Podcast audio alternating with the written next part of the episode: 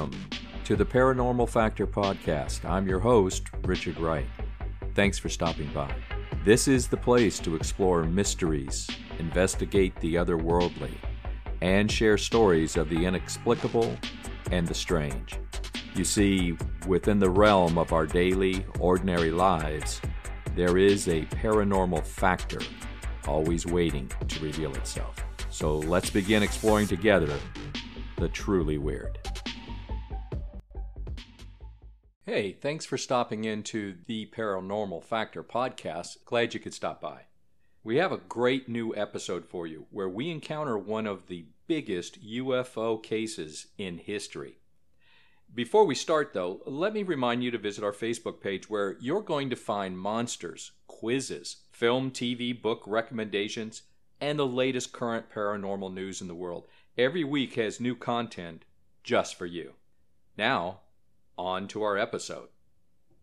Lieutenant Colonel Charles Halt, Deputy Base Commander at RAF Bentwaters in the UK, went out with personnel from the base on the second night of the sightings of the Rendlesham Forest UFO. Knowing he'd likely have little time or light in the dark forest to stop and take written notes, he brought a microcassette tape recorder and recorded the events. The following is part of the recording from that night. Uh, 244, we're at the far side of the farmer's, the second farmer's field, and made sighting again about 110 degrees. This looks like it's clear out to the coast. It's right on the horizon. Moves about a bit and flashes from time to time. Still steady or red in color. Also, after negative readings in the satellite field, we're picking up the slight readings, uh, four or five clicks now on the meter. 305, we see strange uh, strobe-like flashes to the uh, rather sporadic, but there's definitely something, uh, some kind of phenomenon. 305 at about uh, 10 degrees horizon uh, directly north, we've got two strange objects, uh, half moon shape, dancing about with colored lights on them. But uh, guess to be about five to ten miles out, maybe less. The half moons have now turned into full circles. Because I know there was an eclipse or something there for a minute or two. 0315, now we've got an object 10 degrees directly south, 10 degrees off the horizon. And the ones in the north are moving, one's moving away from us. Moving out fast. This one on the heading away too. Yeah, we're both heading north. Hey, here, here he comes from the south. He's coming toward us now. Now we're observing what appears to be a beam coming down to the ground.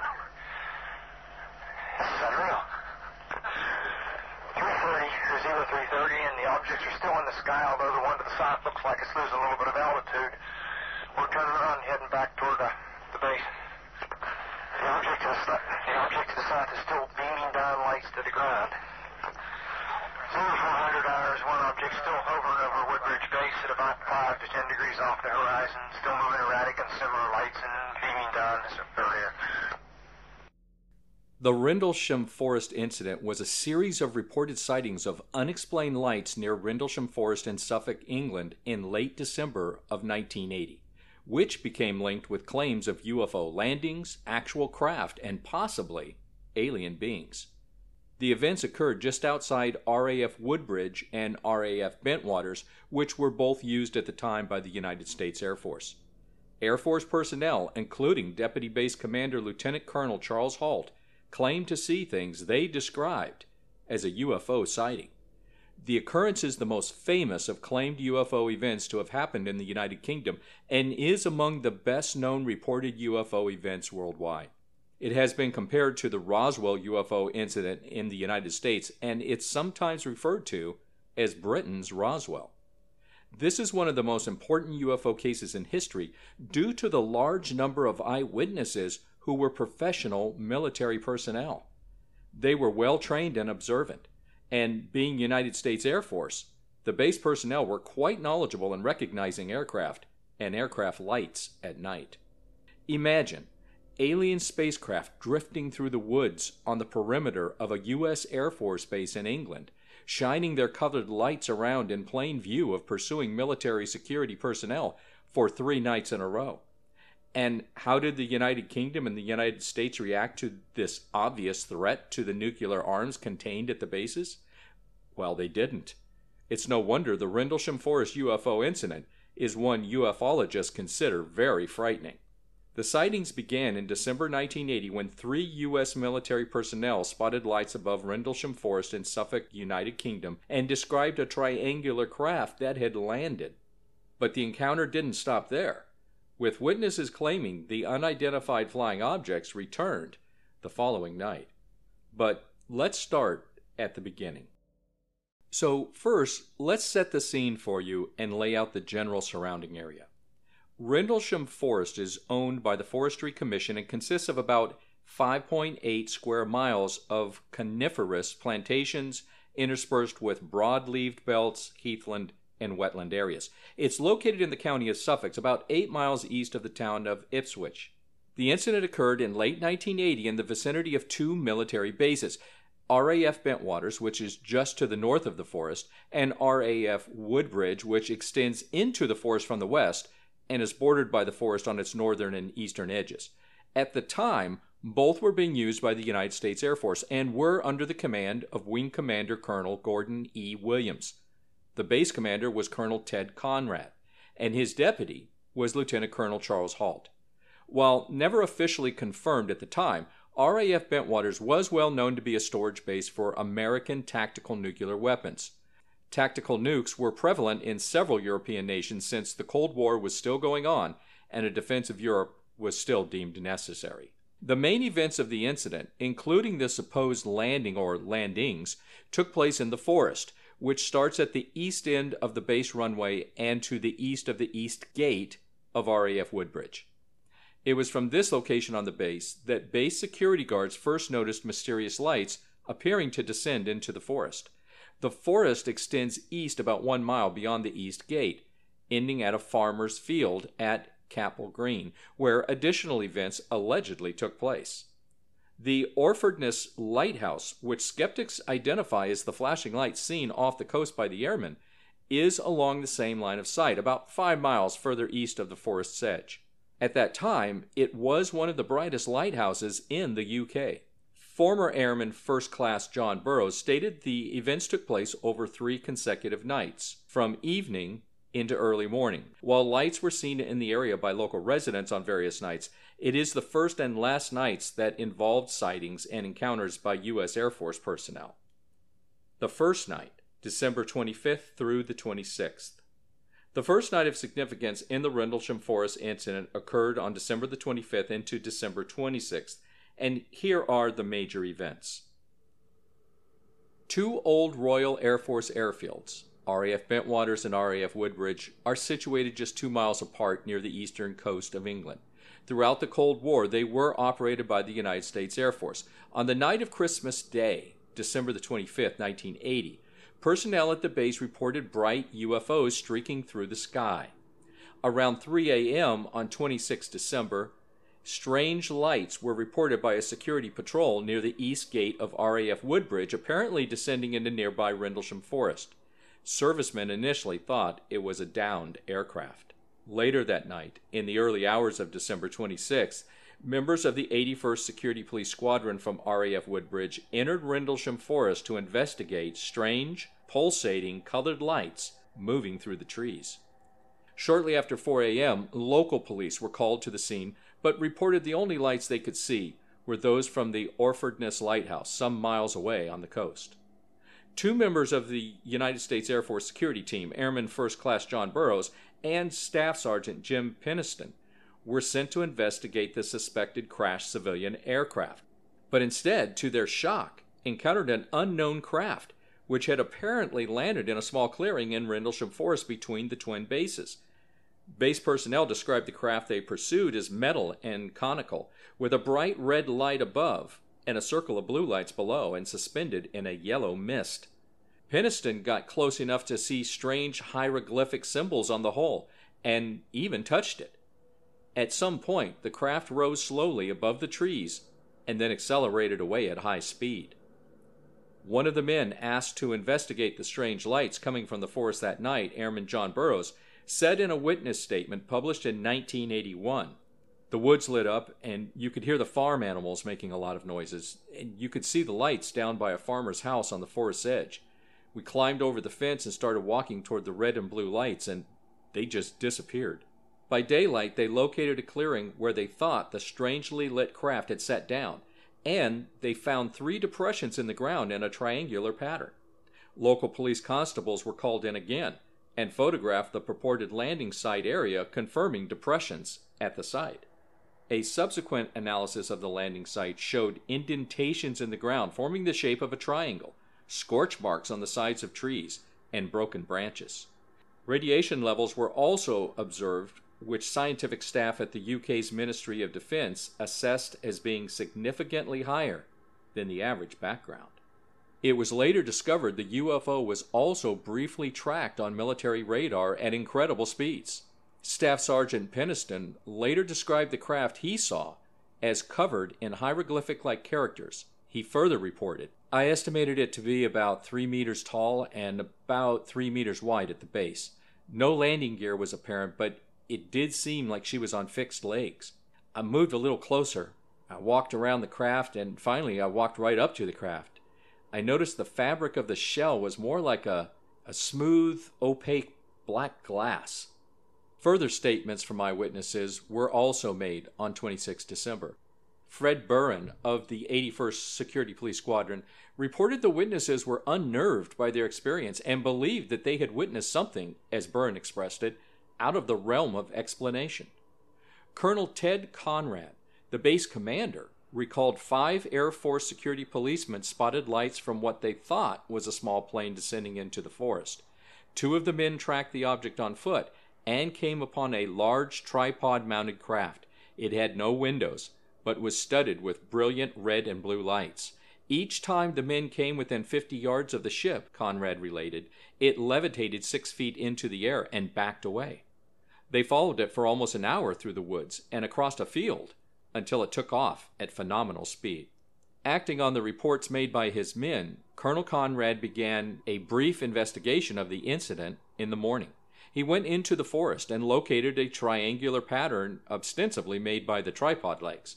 He interviewed two of the eyewitnesses, and he concluded, Those lads saw something, but I don't know what it was. Nick Pope, who was a Ministry of Defense employee from 1985 to 2006 and who wrote a book titled Encounter in Rendlesham Forest The Inside Story of the World's Best Documented UFO Incident, described the incident with the following words This was not some vague lights in the sky sighting. The UFO actually landed. Two nights later, in the early hours of December 28th, Base personnel would return to the site led by Lieutenant Colonel Charles Halt, second in command at the base, and things would get very strange indeed. After the first night, the encounters didn't stop. Witnesses claimed the unidentified flying objects returned the following two nights, December the 27th and 28th. Several servicemen and the deputy base commander, Lieutenant Colonel Charles Halt, would return to the site and find that what had previously happened was just the beginning.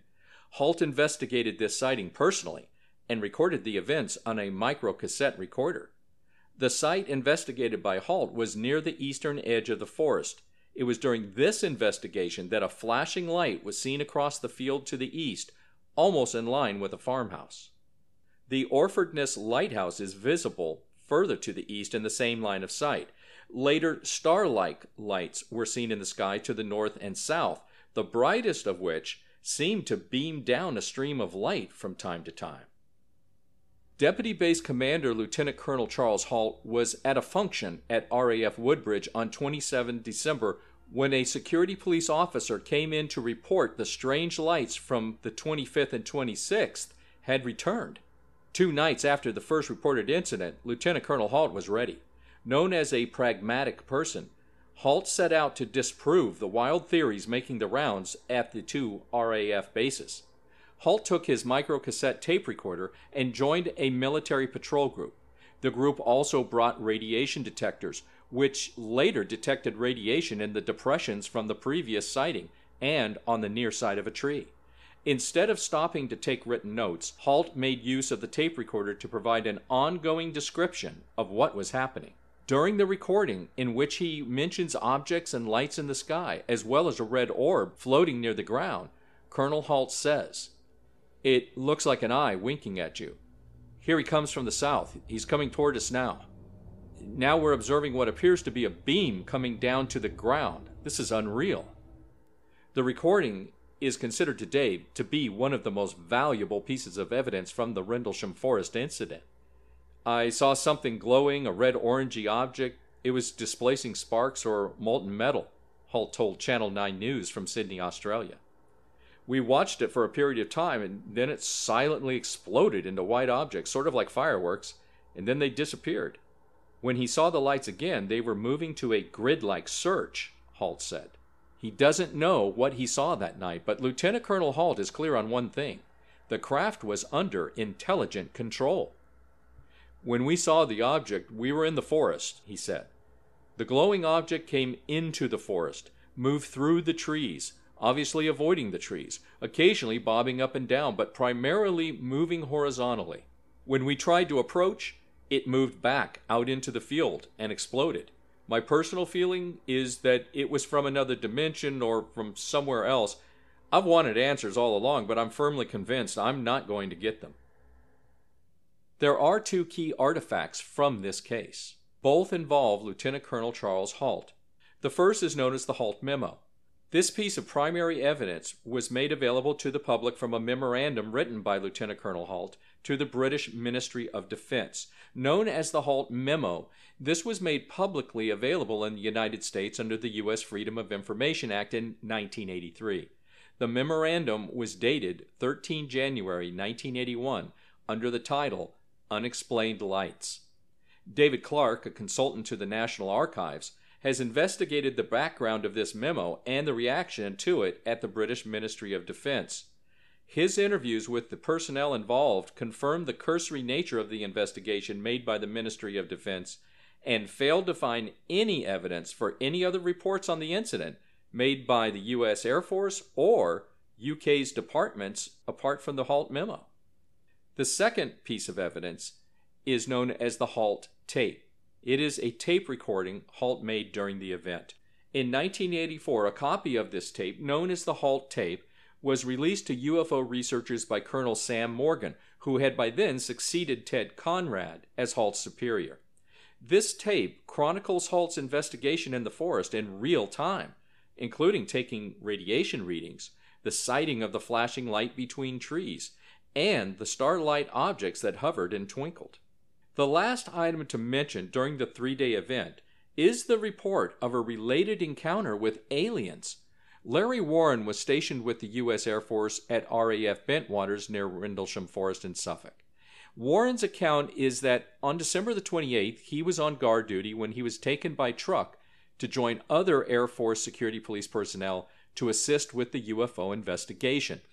Warren has detailed how the group watched a glowing domed object in which they could see the shadows of figures moving about. It is then that he claimed to see a landed triangular craft and small alien beings nearby before he and other men were ordered to cover up the incident. He has maintained the story for decades. In late 2017, Warren reportedly took a lie detector test, challenging his insistence he saw alien beings floating beneath a triangular craft during the bizarre encounter. Warren, who is the author of the 1997 book Left at Eastgate, a first hand account of the Rendlesham Forest UFO incident, its cover up, and investigation, passed the test easily, according to Gary Heseltine, editor of UFO Truth magazine and a former police detective.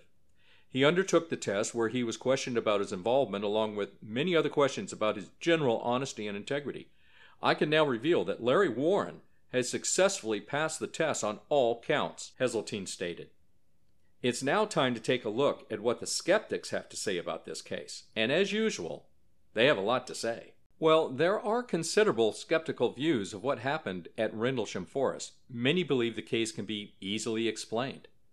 As science writer and UFO skeptic Ian Ridpath explains, on the night of the incident, the British Astronomical Association Meteor Section reported that an exceptionally brilliant meteor, termed a fireball by astronomers, was seen over southern England. It is known that this fireball is most likely what they saw and that nothing landed in Rendlesham Forest, Ridpath explained. Some skeptics have also suggested the lights seen in the sky may have been bright stars distorted by atmospheric and optical effects, a common source of UFO reports. According to the witness statements from 26 December, the flashing light seen from the forest lay in the same direction as the nearby Orfordness Lighthouse. Ridpath also asked local forester Vince Thurkettle about the flashing light. He indicated it originated from the lighthouse at Orfordness nearby. As seen from the forest edge, the flashing light appears to hover slightly above the ground and would appear to move as the witnesses moved between the trees. Timings on Halt's audio tape also suggest that the light he saw flashed every five seconds. That's the same flash rate as the lighthouse. Regarding the landing pod indentations, Forester Thurkettle saw the alleged landing marks, as did the local police, and believed them simply to be old rabbit diggings covered with pine needles. Moreover, the supposed burn marks in the trees were actually axe cuts made by foresters that indicated the trees were ready to be felled. Nothing came down in Rendlesham Forest, concludes Ridpath. Yet Daniel Simpson, director of the film The Rendlesham UFO Incident, told the British daily newspaper The Telegraph the lighthouse theory is rubbish. Lighthouses don't fly down into forests, split up into five different lights, and zap off into space at Mach 3. They don't move through the trees and get mistaken by up to 20 witnesses from the United States Air Force. Admiral Lord Hill Norton argued that an incident like this at a nuclear weapons base was necessarily of national security interest. Lord Hill Norton was a retired five star admiral who was a former chairman of NATO's military committee, a UK post equivalent to the US post of Chairman of the Joint Chiefs of Staff. Commenting on the Ministry of Defense's no defense significance line on the Rendlesham Forest incident, Lord Hill Norton said, My position, both privately and publicly, expressed over the last dozen years or more, is that there are only two possibilities. Either A. An intrusion into our airspace and a landing by unidentified craft took place at Rendlesham, as described, or B. The deputy commander of an operational nuclear armed U.S. Air Force base in England and a large number of his enlisted men were either hallucinating or lying. Either of these simply must be of interest to the Ministry of Defense, which has been repeatedly denied in precisely those terms. In the book Encounter in Rendlesham Forest, Sergeant Jim Penniston wrote, I left the forest a different man. I was in awe of the technology and and yes, knowing that it was not an aircraft which could have been manufactured in 1980 or even now, Penniston said. Both Penniston and Airman John Burroughs would later suffer from post traumatic stress disorder, the Telegraph reported in 2015. As recently as 2015, the then 75 year old Colonel Halt announced he had obtained written statements from radar operators at RAF Bentwaters and nearby Wattisham Airfield that an unknown object was in fact tracked at the time of the incident. As per the BBC, Holt claimed they had not wanted to come forward until after they had retired from their military roles. I have confirmation that Bentwaters radar operators saw the object go across their 60 mile scope in two or three seconds, thousands of miles an hour. He came back across their scope again, stopped near the water tower. They watched it and observed it go into the forest right where we were, said Colonel Halt. Today, the forest looks quite different. The great storm of 1987, with winds equivalent to a Category 3 hurricane, caused extensive destruction of trees, and the Forestry Commission undertook a massive replanting program in its aftermath. Some of the locations associated with the supposed incident are still identifiable, and the Forestry Commission have marked a trail, the UFO Trail, for walkers, which includes the principal locations such as the small clearing where the object allegedly landed. At the start of the UFO trail, there's a large triangular shaped metal information board. It features a map of the forest, clearly marking the UFO trail, and gives a basic account of what happened in 1980, stating in part during the evening of 26 December, a resident of Sudbourne, a village approximately 10 kilometers to the northeast of Rendlesham Forest, reported a mysterious shape like an upturned mushroom in the sky above his garden. Later that night, two United States Air Force patrolmen at the east gate of RAF Woodbridge spotted unusual lights in the forest and were given permission to investigate. What they reported was very strange. Those supporting the eyewitness accounts say it is the witness documentation that is the impressive aspect of this story, mainly Colonel Halt's audio recording and signed memo. As some have noted, you don't rise to be deputy commander of a United States Air Force base with nuclear weapons if you are anything less than of outstanding character. And when you're accompanied by local police constables and a number of Air Force security personnel who all file written reports, you don't exactly make up ridiculous stories. Nick Pope conducted a cold case review of the incident for the British government's Ministry of Defense. He provided the following summation in 2013. In the course of my cold case review of the Rendlesham Forest incident, I examined critically all the various theories that sought to explain the sightings in conventional terms, either as misidentification, hoax, or delusion. The most likely conventional explanation, of course, was that the incident had involved a secret prototype aircraft or drone. However, none of the theories fitted the facts. Most people, whatever their views on the UFO mystery, have probably heard of the alleged crash of a UFO at Roswell. In the Rendlesham Forest incident, we have a UFO incident more recent, better documented, and better evidenced than the events at Roswell, New Mexico. Well, next time on the podcast, it's one of the weirdest and creepiest cryptids out there, and it's said to live in the most desolate parts of the Gobi Desert in Mongolia. It's shaped like a large sausage tube, has no head or legs, has a monstrous mouth with sharp teeth, and is so poisonous, merely touching it means instant death. A giant worm having a blood red color and described by many to be from two to seven feet long, it's said to have the ability to spit out a corrosive yellow saliva and also to apparently generate blasts of electricity. So lethal and horrifying is this cryptid the mere mention of its native name, Algoi Khorkhoi, can strike terror. It's best known by its Western name, the Mongolian death worm. But where does this legend originate? Have people actually encountered the death worm? How can you tell it's near and coming for you? And is there an explanation for this cryptid? Well, join us to find out next time on the Paranormal Factor podcast. And now it's time for the episode quiz. It is time for the quiz, so let's get right to it. Hat Man is said to wear what kind of hat? If you remember, Hat Man is one of the shadow beings. Is it A, a cowboy hat, B, a bowler, C, a fedora, or D, all of the above? Once again, the shadow being Hat Man is said to wear what kind of hat? Is it a cowboy hat, a bowler, a fedora, or all of the above? And the answer is D, all of the above.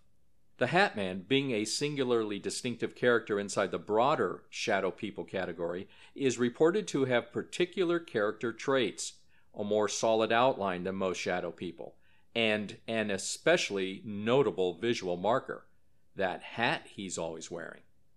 While he usually is seen wearing a fedora style hat, so if that was your answer, I'll give you partial credit for it. He has also been seen in top hats, bowlers, and yes, even cowboy hats. In 2001, the subject of shadow people was first introduced to mainstream media via the radio show Coast to Coast AM. After the broadcast, many people sent in drawings of what they had seen and shared stories about their own experiences with shadow people. Author and strange encounter enthusiast Heidi Hollis noted in 2008 that there was a commonly seen shadow person she named Hat Man, and people all over the world claimed to have been visited by him as well. No one expected so many people to have experiences with Hat Man, or shadow people for that matter, But the similarity of people's stories has given the creepy dark man with the hat a lot of notoriety and more credibility with many people of an actual shadow being existing. The Hat Man is said to be an evil, even demonic entity, and is placed in the category of paranormal phenomena referred to as shadow people. The Hat Man acts like a ghost and is almost always seen silently watching, eerily just standing there. This entity sometimes simply fades until the witness no longer sees it. But others have reported he doesn't vanish, he simply walks away, as any normal person would. He often has no apparent reaction to people. For example, many people reported bumping into this entity, which does absolutely nothing for seconds or minutes, then moves about a bit and just vanishes, as if it couldn't detect who saw it. Unlike a ghost, however, who might have visible facial features, the Hat Man is a shadow in its entirety, utterly dark, with no facial details, only the shadow. And it is not always reported to be harmless. At the very least, he provokes a feeling of absolute terror on those seeing him. Many have reported feeling that the entity directly feeds on their fear and terror. This shadow being can have substance, and some people have even reported they actually touched it. So, what is Hatman actually? And what about true stories of encounters with Hatman? Well, for those details and more on Hatman, check out Season 2, Episode 28 of the Paranormal Factor podcast.